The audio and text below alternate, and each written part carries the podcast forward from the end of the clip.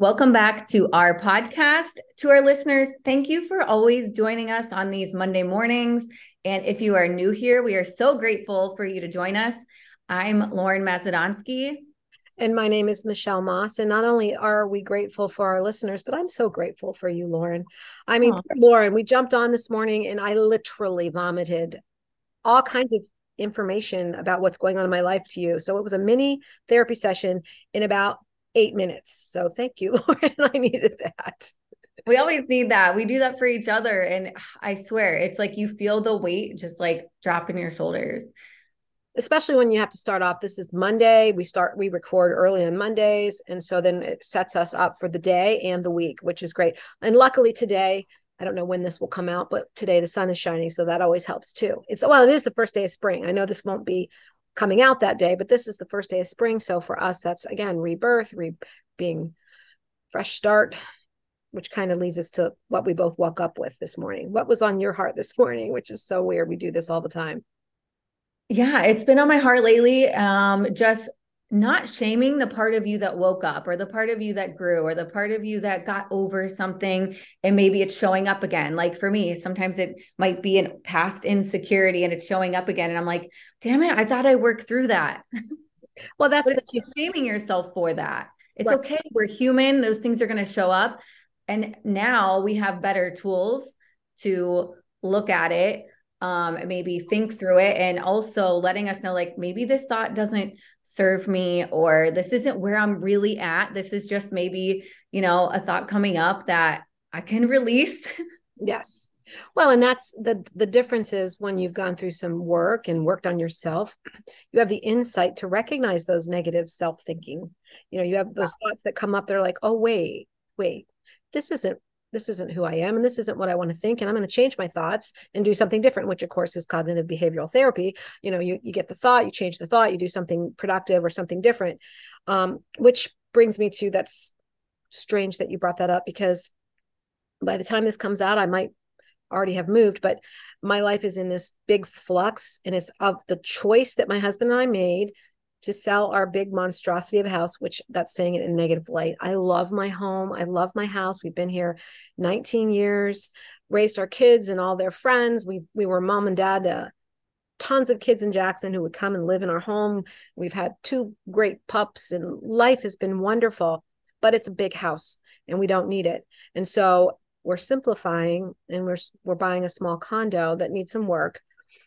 But once that's done, there will be a lot of things that will be easier on us. But i have to not go back to the old thinking oh this is going backwards. I'm going into the smaller house and did it you know it's those old thoughts. It's like no i i need to let go of the stuff that that doesn't define me. And we're doing this of our choice to make our life simpler to be able to travel more you know maybe get a place somewhere south sometime. But it's really a mindset and it's mm-hmm. you know, mm-hmm. I'm still grieving.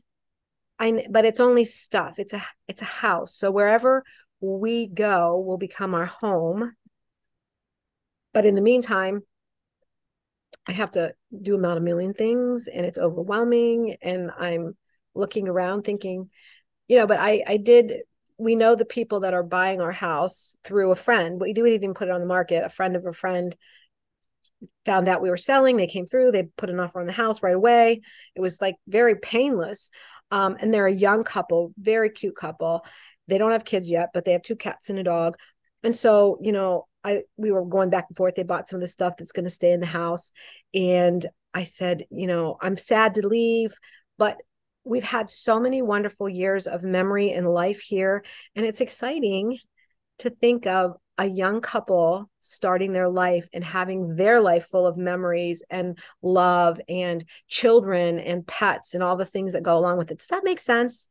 Was yeah. oh, not crazy at all. So that kind of makes me happy. You know, it's like, okay, there's the loss of a moving, but we're going to start something fresh ourselves. And the fact that there's this young, beautiful couple that's coming in to start their whole life, that's their new chapter. I felt the same when I was leaving my condo because that was such a proud moment when I bought that condo as a single mom. And I was like, the girls and I loved it. I feel like we could have stayed there forever, honestly. But I had that proud moment too, because it was a single mom that was moving in there. And I was like, oh, it makes me feel so good. She's moving into this condo and it's a safe community and she can feel good being there. So it is, it is cool when you think of like that new chapter that someone else gets to create. Right. And it takes us out of our own self mindset, um, which is always, you know, that's that that part that when we're helping others or thinking about others, it lifts us up and boosts our mood and helps us to get through those things. So I, you know, I think applying that to whatever situation we're in, in this particular one, we're talking about moving out of our home, you know, moving out of our house um, into a new home.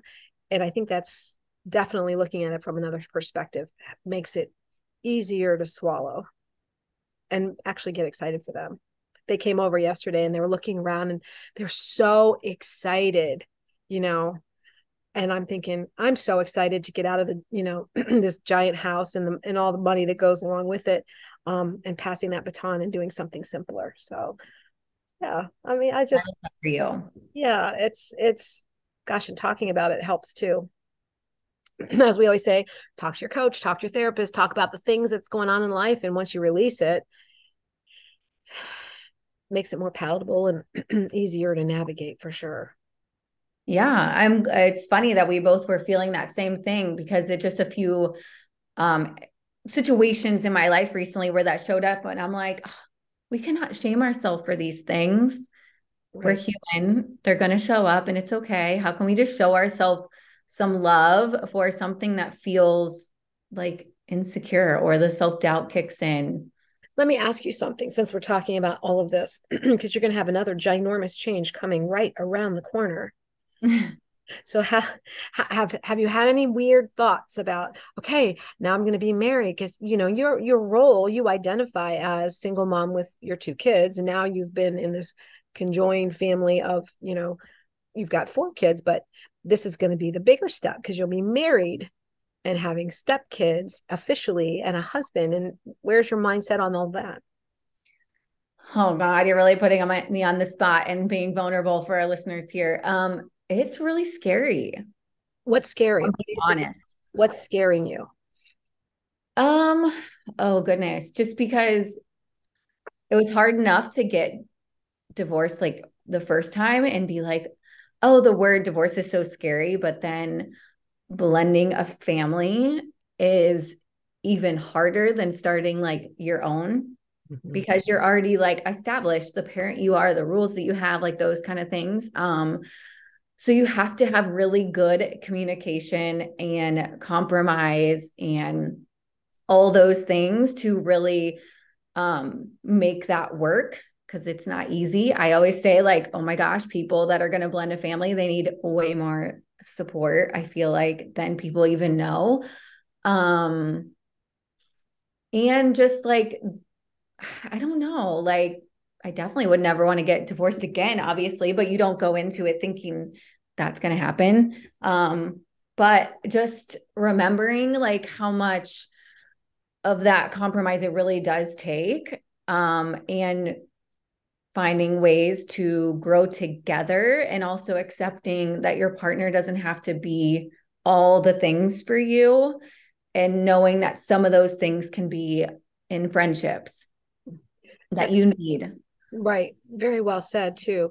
But it's interesting because as I talked about the old shames of, oh, we went through financial issues, this is not that for me. But, and this is not, you know, the old things of the, the shames of the divorce, the word, and all the things that connotates and all the, all the feelings that makes you uh, experience that, that, you know, shifting that and changing that and not being afraid and not letting those old shames, which fits exactly yeah. what we're saying.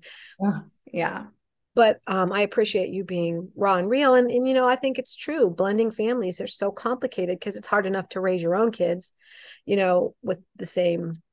Well, yeah, because you're starting as a baby, all those other little points of view are like so talked about, like each stage. And I'm sure even if you do start from day one together, like you still have different opinions because of how you were raised and how you would do things. And um, it's so funny because I trust me, I heavily listened to podcasts about blended families when I knew I was going to be doing this because I wanted to prepare myself.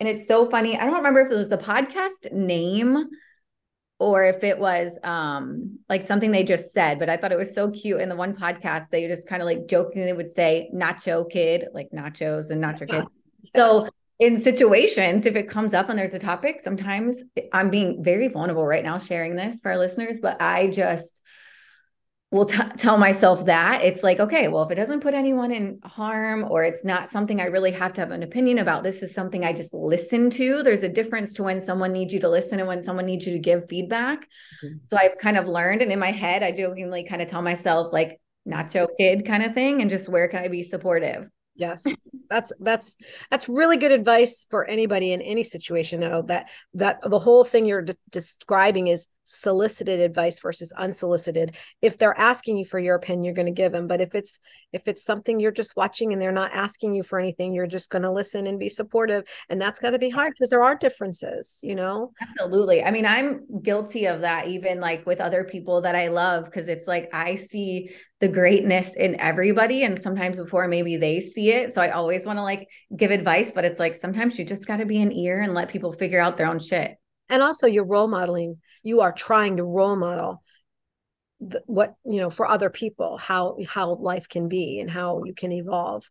And i also have to say for you and chris and the four kids um, you have had a little bit of time together already. So you've learned how to navigate living together you know and the and the kids going this weekend with maybe an ex or that weekend with a different you know and you guys have sort of already had a chance to work through some of that so it's not going to be brand spanking new. Yeah. It's going to be more official and more legal and more spiritual. All those things. So thank you for sharing. Cool. I think I appreciate fighting back some tears there, my friend. No, I saw you welling up a little bit, but again, when you're being vulner- vulnerable, that's how people can learn the most from anyone is listening to their deepest heartfelt truth. So I think that was a good one. We're both facing change and it for, for me i feel like it's been a you know many many changes all at once um, but i think like we always say life keeps coming and we have to roll with it and i i, do want to give my daughter megan um, some appreciation because we had this you know we were going to get this one condo and then that fell through and then we were homeless and did and we went back and forth and we're trying to, oh my gosh what are we going to do and and she's like mom i appreciate that you and dad can pivot so easily and take change that comes and you don't freak out.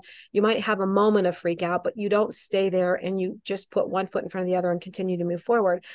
And I think that was so good to role model for her because yeah, Aggie freak, can freak out. She doesn't like change. I mean, we none of us really love, love, love change, but she really doesn't like change, and it give, gives her some grounding, and she can look at us to say, "Hey, if mom and dad can get through this, or this, or this, or this, or this, because it keeps coming, then we can get through these little things too." So absolutely, Good. All right. Well, hopefully our listeners maybe they can share with us something that they're um maybe something that's a change or something that they're having some old self doubts that are popping up for something new that doesn't apply, you know, something that they can share with us. We'd love to hear it. We'd love to communicate with you. So, all right. Well, we will see you the next time.